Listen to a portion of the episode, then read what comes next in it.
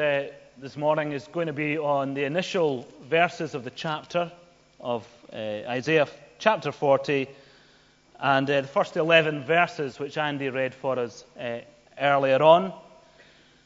Uh, I don't know if you've heard about the Lost Boys of Sudan, but uh, there was a civil war that lasted for over a decade in Sudan between sort of the mid 1980s up to around 2000. And uh, in that civil war, there were, there were lots of young boys, uh, some of them not even 10 years old, and uh, these young boys found themselves orphaned uh, because of the war. And uh, they, be, get, they began a, a very long journey on foot from southern Sudan down into Ethiopia and Kenya where uh, they lived in refugee camps. And uh, they weren't in the refugee camps for a few weeks or a few months, they were there for years. And these were massive camps. And uh, the refugees workers were the ones who uh, christened them the Lost Boys, these children who'd lost everything and had to run away from civil war and ended up dislocated, lost, isolated uh, in these refugee camps in Ethiopia and Kenya. There's a very famous and excellent book written about the Lost Boys of Sudan. It's called What is the What uh, by somebody called Dave Eggers. If you ever get a chance to read the book, it's really worth a read because it gives you such an insight into how people in other parts of the world suffer in, in really grave, terrible ways that often we just forget about. So, uh, on, on the blurb for the book, it says this at the heart of this astonishing, soul wrenching novel is a true story of courage and endurance in the face of one of the most brutal civil wars the world has ever known.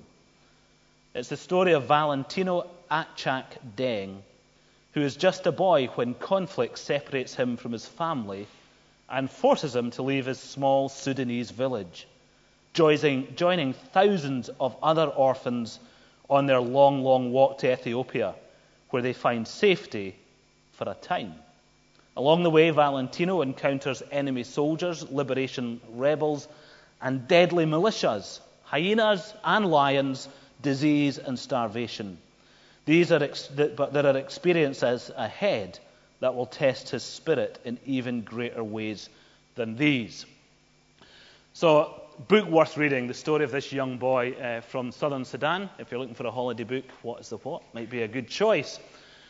But I wanted to talk about the Lost Boys of Sudan for a little bit because the situation uh, that Valentino found himself in as a young boy is very similar to the kind of situation that the people of Jerusalem find themselves in when we read uh, about their circumstances in the book of Isaiah. So, uh, chronologically, time wise, it's about 700 BC. Uh, and in, uh, in the fairly recent past, the, the kingdom of Israel has split in two between the northern and the southern kingdom. There's been a lot of tension and rivalry, conflict, and then in 720 BC, the northern kingdom uh, falls and uh, is, uh, disintegrates.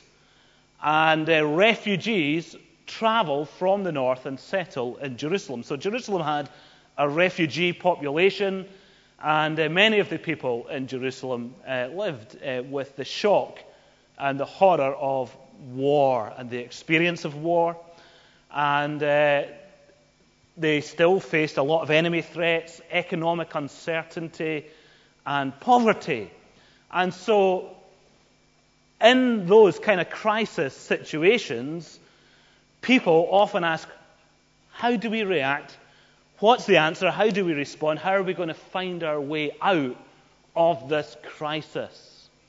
And when people are, in crisis, what God wants to say to them is, you don't need to find your own way out because I, I'm here, I'm present, and I'm the one who's going to act to rescue, to save, to find you, to deliver you, to keep you, and to strengthen you. So that, that's what the focus is here in uh, Isaiah chapter 40 on what God is doing to help people who find themselves in lost and difficult and distressing circumstances. And uh, that's an important uh, message for us today because often we find ourselves feeling bewildered by life, confused, uncertain, anxious, afraid because uh, of our health, because of family problems, because of our economic situation, because of traumas from the past. And uh, we find out that we, we look for answers, we try to create answers, and uh, we forget that first and foremost what we need is God to intervene and to act in our lives. And so that's where I want to point you today. And uh, I called this sermon Godology. Uh, and somebody asked me what Godology means the other day. I said it's theology for thickos. Uh, uh because the word theos uh, just means God. So it's just, all I want to say to you really is look at God, study God, think about God, fix your eyes on God, get your gaze on God, because in all the circumstances of your life, the one thing you need to do above everything else is just lift up your eyes and see who God is. If you think about your life as a story or a drama, then the main character in that story is God. And yet, too much of the time, we just kind of keep him in the background as a minor player, when really we need to have God center stage and the main voice, the main speaker, the, the, the main player in the story of our lives. And so, Godology simply means look at God, think about God, study God. He's the most important person in the world, in the universe, and in your life. And to know Him is the key to so many of the things that you question and that trouble you. So, three things I want to say to you about Godology, about God, from the chapter.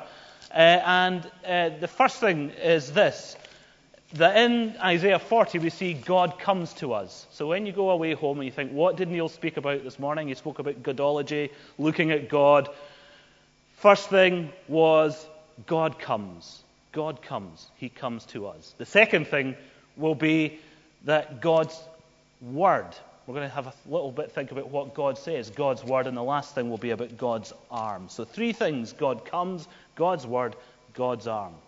God comes. So Isaiah um, gives a message to his prophets here, or God gives a message to Isaiah and the prophets here in chapter 40 Comfort my people. Comfort, comfort. There's emphasis on comfort, says your God. Speak tenderly to Jerusalem and proclaim to her. So here is God coming, and he's coming to people who've made a real mess of things, who've pushed God away, kept him in the background, refused to hear what he's saying, chosen other ways than God's ways. And how does God respond when they make such a mess of everything? Well, God responds by saying, I'm coming to you, and I am coming to comfort you, not to break you. I'm coming to help you and not to harm you. Uh, Speak tenderly, verse 2 says, and tell this to my people.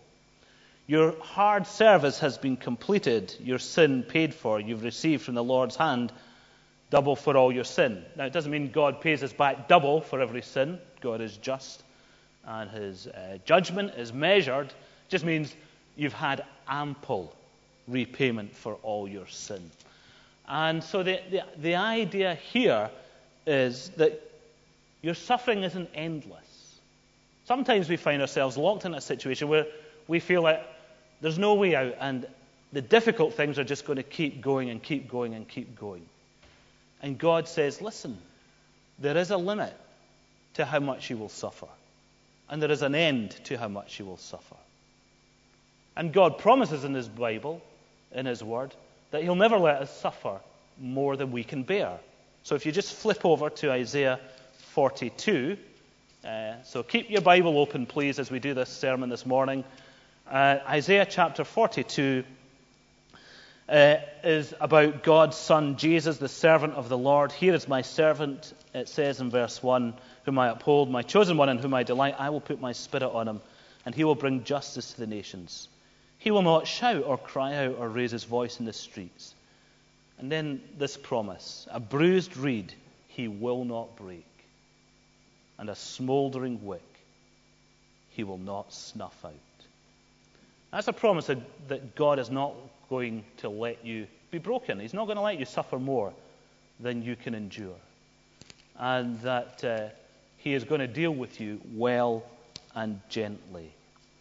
So, Jesus comes not to break us, but to help us and to comfort us. And Jesus comes to us as a saving king. So go back to verse 40, and uh, in verse 3, we get this uh, idea of a messenger or uh, a herald, uh, somebody who's, who's got news to proclaim, so a broadcaster.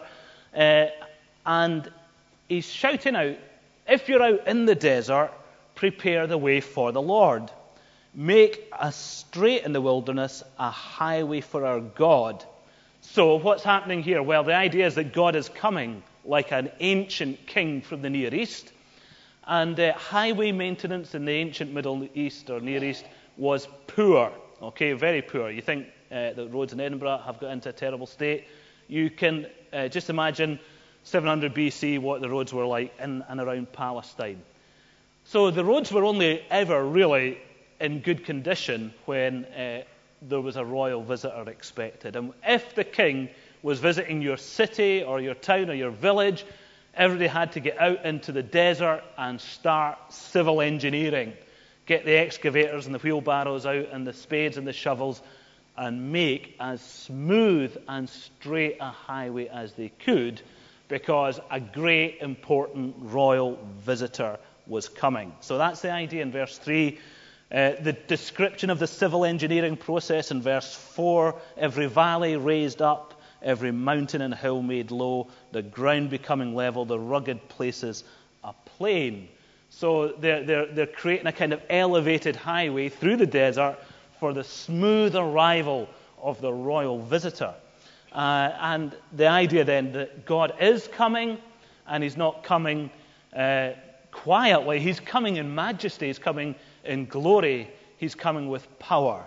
And so when we think about God's coming, we've got a God who's coming to us in this great, majestic glory that is His. And what we're told to do is be ready for His coming. If Jesus Christ says He's coming to comfort, to strengthen you, are you ready to receive and accept Him? So that calls for not uh, civil engineering, but what we could call spiritual engineering.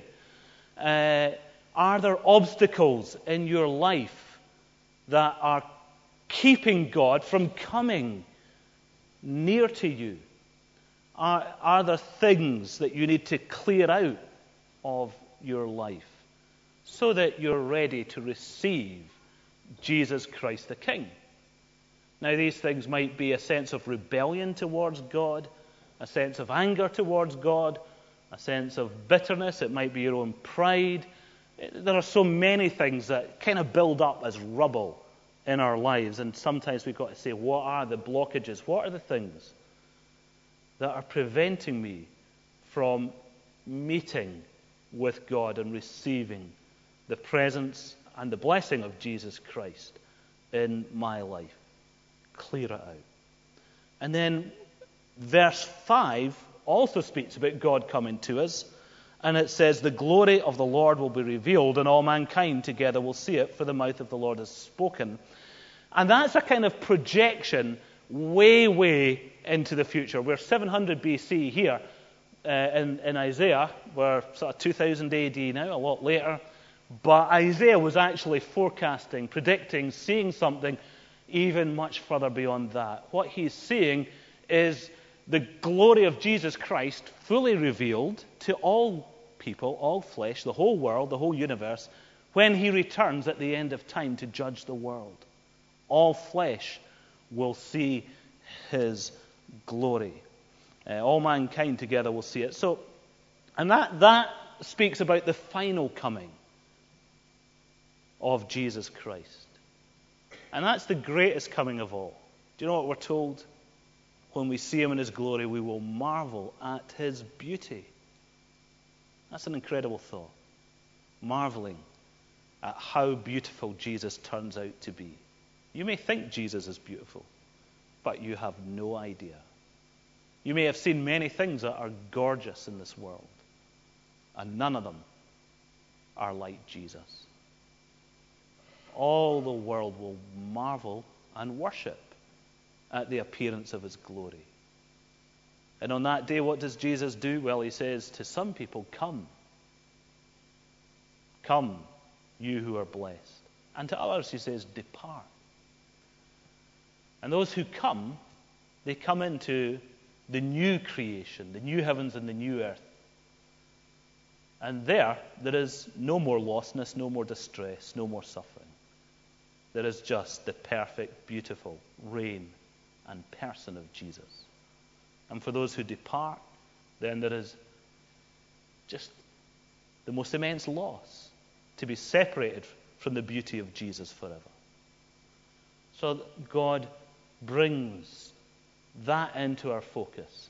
He's coming to, to us through the cross, through Jesus. He's coming to us now in the Holy Spirit, and He's coming to us again at the end of time.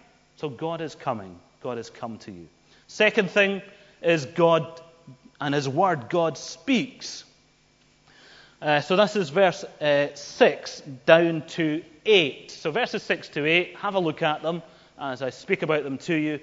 Uh, I was once uh, away with a bunch of guys. I used to be a minister in a church in Fife in Kirkcaldy, and a bunch of the guys went hill walking for two or three days and camping in Glencoe and Glen Etive. And on the last day, we walked a section of the West Highland Way.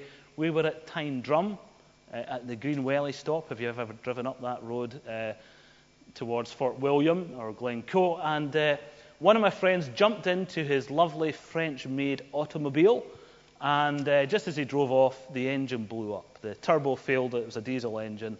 The engine did something called hydraulicing, which means it sucks all the oil out and then it runs uh, dry and smashes all the valves to pieces. So his car was destroyed in seconds in the middle of nowhere. He was greatly uh, distressed. It cost him a fortune.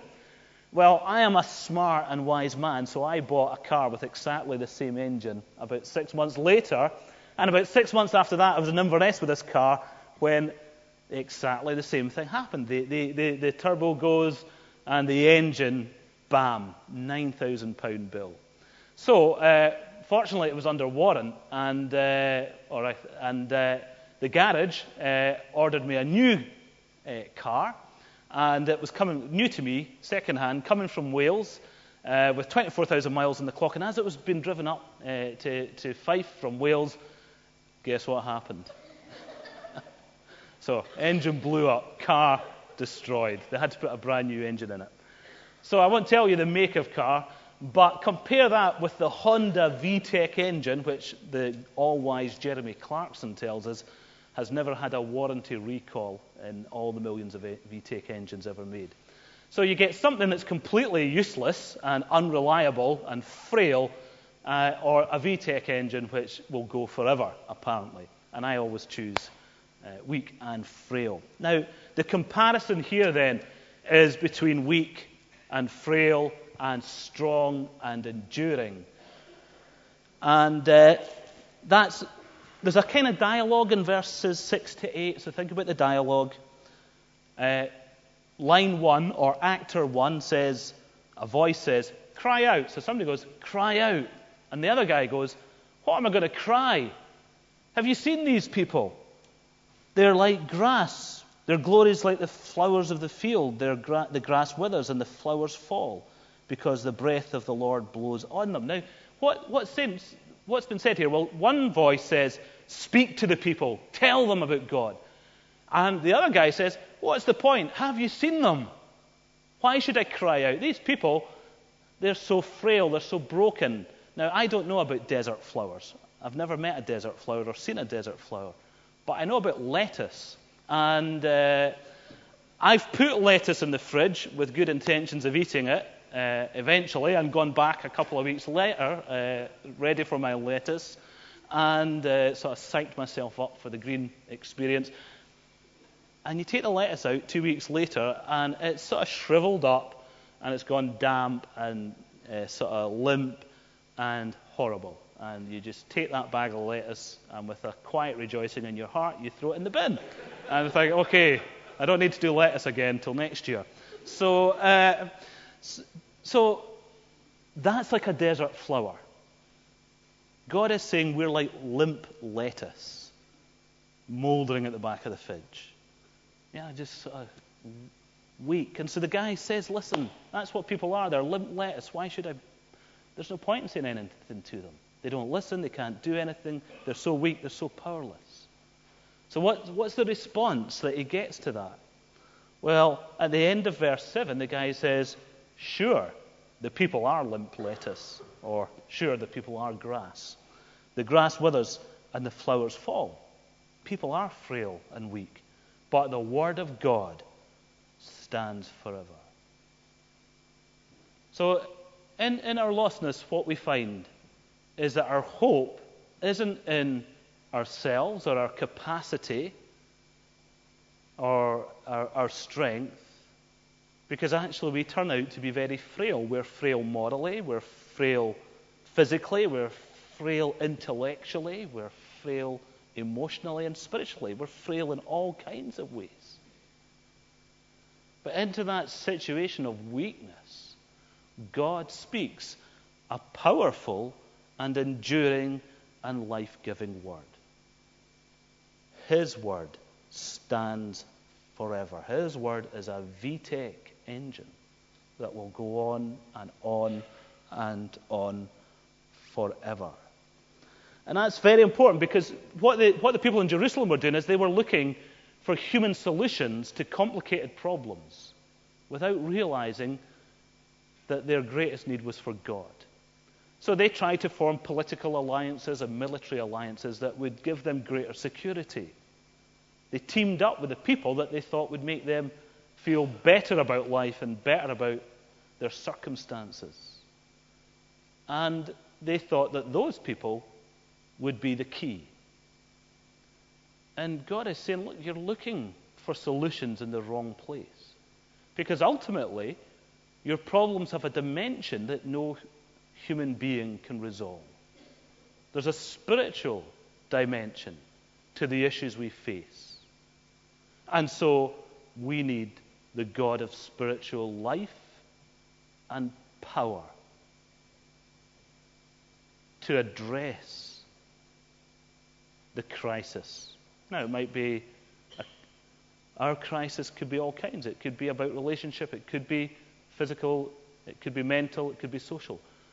And of course, we, we, we need to nuance this just a little bit and say where there are helpful people and helpful ways of and wise ways of addressing our situation, we do apply our human understanding and abilities and we look for the help of other people. But the nuance is that we don't put all our confidence in that. Rather, we put our confidence ultimately in God and we rest in Him and what He can do through human intelligence and other people and so on. And the and the problem with the Israelites was that they actually they looked for human solutions that were really contrary to what God had said. So he was saying, listen, this is the way you're to live. And they said, well, look, over here are a bunch of Egyptians who could really help us out. And, uh, you know, perhaps if we just worship the Egyptian gods along with them, then their gods will add strength to our situation. And so they took a, a really wrong turn. And that and if we're looking for solutions outside of God to, to our need, then sometimes that takes us away from God in a very unhelpful way and uh, leaves us further adrift and more lost than we were. And so all the time we're going back to the Word of God. It's a living Word. It's like uh, sweet bread, you know, that we want to eat and consume. So God comes to us as a king God speaks to us with a living, powerful word. Get into God's word. Hear what God is saying. Last thing, briefly, is God's arm. Uh, verse 9 through uh, to verse 11. Now, I want to say three things about God's arm. Uh, there's another threefold thing in verses 9 to 11, which is about looking or beholding which doesn't come out too well in the translation in front of us. The very last line of verse 9, if you look at it, says, Behold or, or observe your God.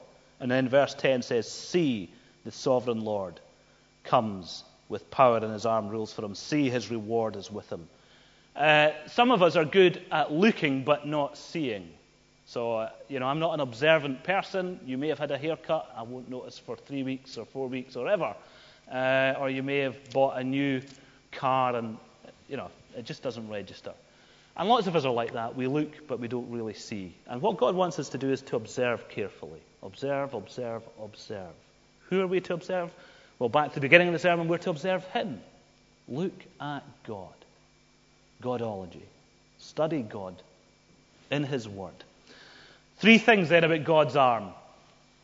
First of all, it says He comes with power, His arm rules for Him. Now, what? The Bible often talks about the arm of the Lord or the arm of God. What does it mean? Well, it's taken a, a very familiar picture of somebody's arm. And uh, the arm of God speaks of strength. So, in this context, it says his, his power is with him. And he comes with power, his arm rules for him. But the arm, of course, is maneuverable and extendable and retractable, and it helps us to grasp. And so when the Bible speaks about the arm of God, it's speaking about the application of his power, about the action of his strength. The arm doing all these things. So, one, when we speak about God's arm, we're saying God is coming to act for you. He'll use His strength and His power and apply it into your life situation and on your behalf. And He'll use that arm to rule in your situation, to take control of your situation, and to exercise His power in that situation. So that's the first thing about the arm is it's the application of God's strength to your situation. The second thing about the arm is that with this arm, God holds out salvation. In verse uh, 10, the second part, it says, See, behold, observe, his reward is with him, and his recompense accompanies him. So he's in his hand, he's, he's holding something in his hand in this picture. What's he holding? He's holding salvation. Now, salvation is God's reward. What do we mean by that? Well, Isaiah will go on in chapter 53 to talk about the suffering of the servant of God, uh, the Lord Jesus Christ. And uh, that suffering comes true in the experience of Jesus and his life, his incarnation, his death, and resurrection. And uh, God gives his son Jesus to suffer death on the cross in this very particular way. And God is rewarded for giving his son in this way with salvation. He's now able to save. If God didn't give Jesus to the cross, God wouldn't be able to save. But the reward of God giving Jesus to the cross is that God is able to save. No cross, no salvation. So God's reward is that now he's able to save. That tells us this very clearly. Salvation is God's possession. He holds it in his hand.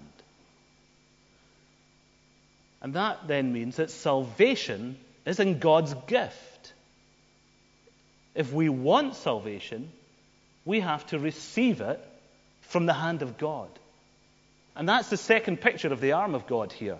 His arm uh, reached out with salvation. So we just want to picture that for a moment here. In our, in our service this morning, God's arm is reached out to you and to me through His Word. In His hand, what is God holding out to you? He is holding out salvation, deliverance, rescue, forgiveness, and freedom through the cross of Jesus Christ. And as God holds it out to you, God is asking for a response. He's saying, Are you going to take the salvation or leave it? Are you going to take what I'm offering through Jesus or reject it. And so God places that responsibility on you today. As He reaches out. The third thing about His arm, He holds us. There's a really great picture in verse 11. He tends his flock like a shepherd, He gathers the lambs in His arms. Isn't that? That is a, a sweet picture. A shepherd cradling a little lamb, frail, shivering, hungry, frightened, and the shepherd carrying it. And that's what God says. I lift you into my arms, and I hold you close to my heart. And that's a great relief. Often we find or feel we're carrying a lot of burdens in life. And God says, You may be carrying a lot of burdens, but I am carrying you. I have you in my arms. And so there's this great tender picture of God and His mercy and His kindness and His involvement in our life. So look to God. That's what Godology means. Look to God. Remember this great God who comes, who speaks, and His arm. And I want to say that what we find in Isaiah is that the more we see of God, the more we want to worship God. And the more we want to thank God and the more we want to celebrate God and delight in God. And so, please, as we finish this service, just recognize that God is really deserving your worship, deserving your thanks and your praise today. And take away f- from here that intention through grace to make God the main focus of your life. I'm going to pray, we're going to sing. Lord God, hear us as we come to you today to ask for your arm of salvation to reach out in this church. Lord, we have many difficulties in life, but we have a God who comes to us, who speaks to us, who reaches out his arm to rescue us. And we ask that that process will be at work in our lives today. To your glory, amen.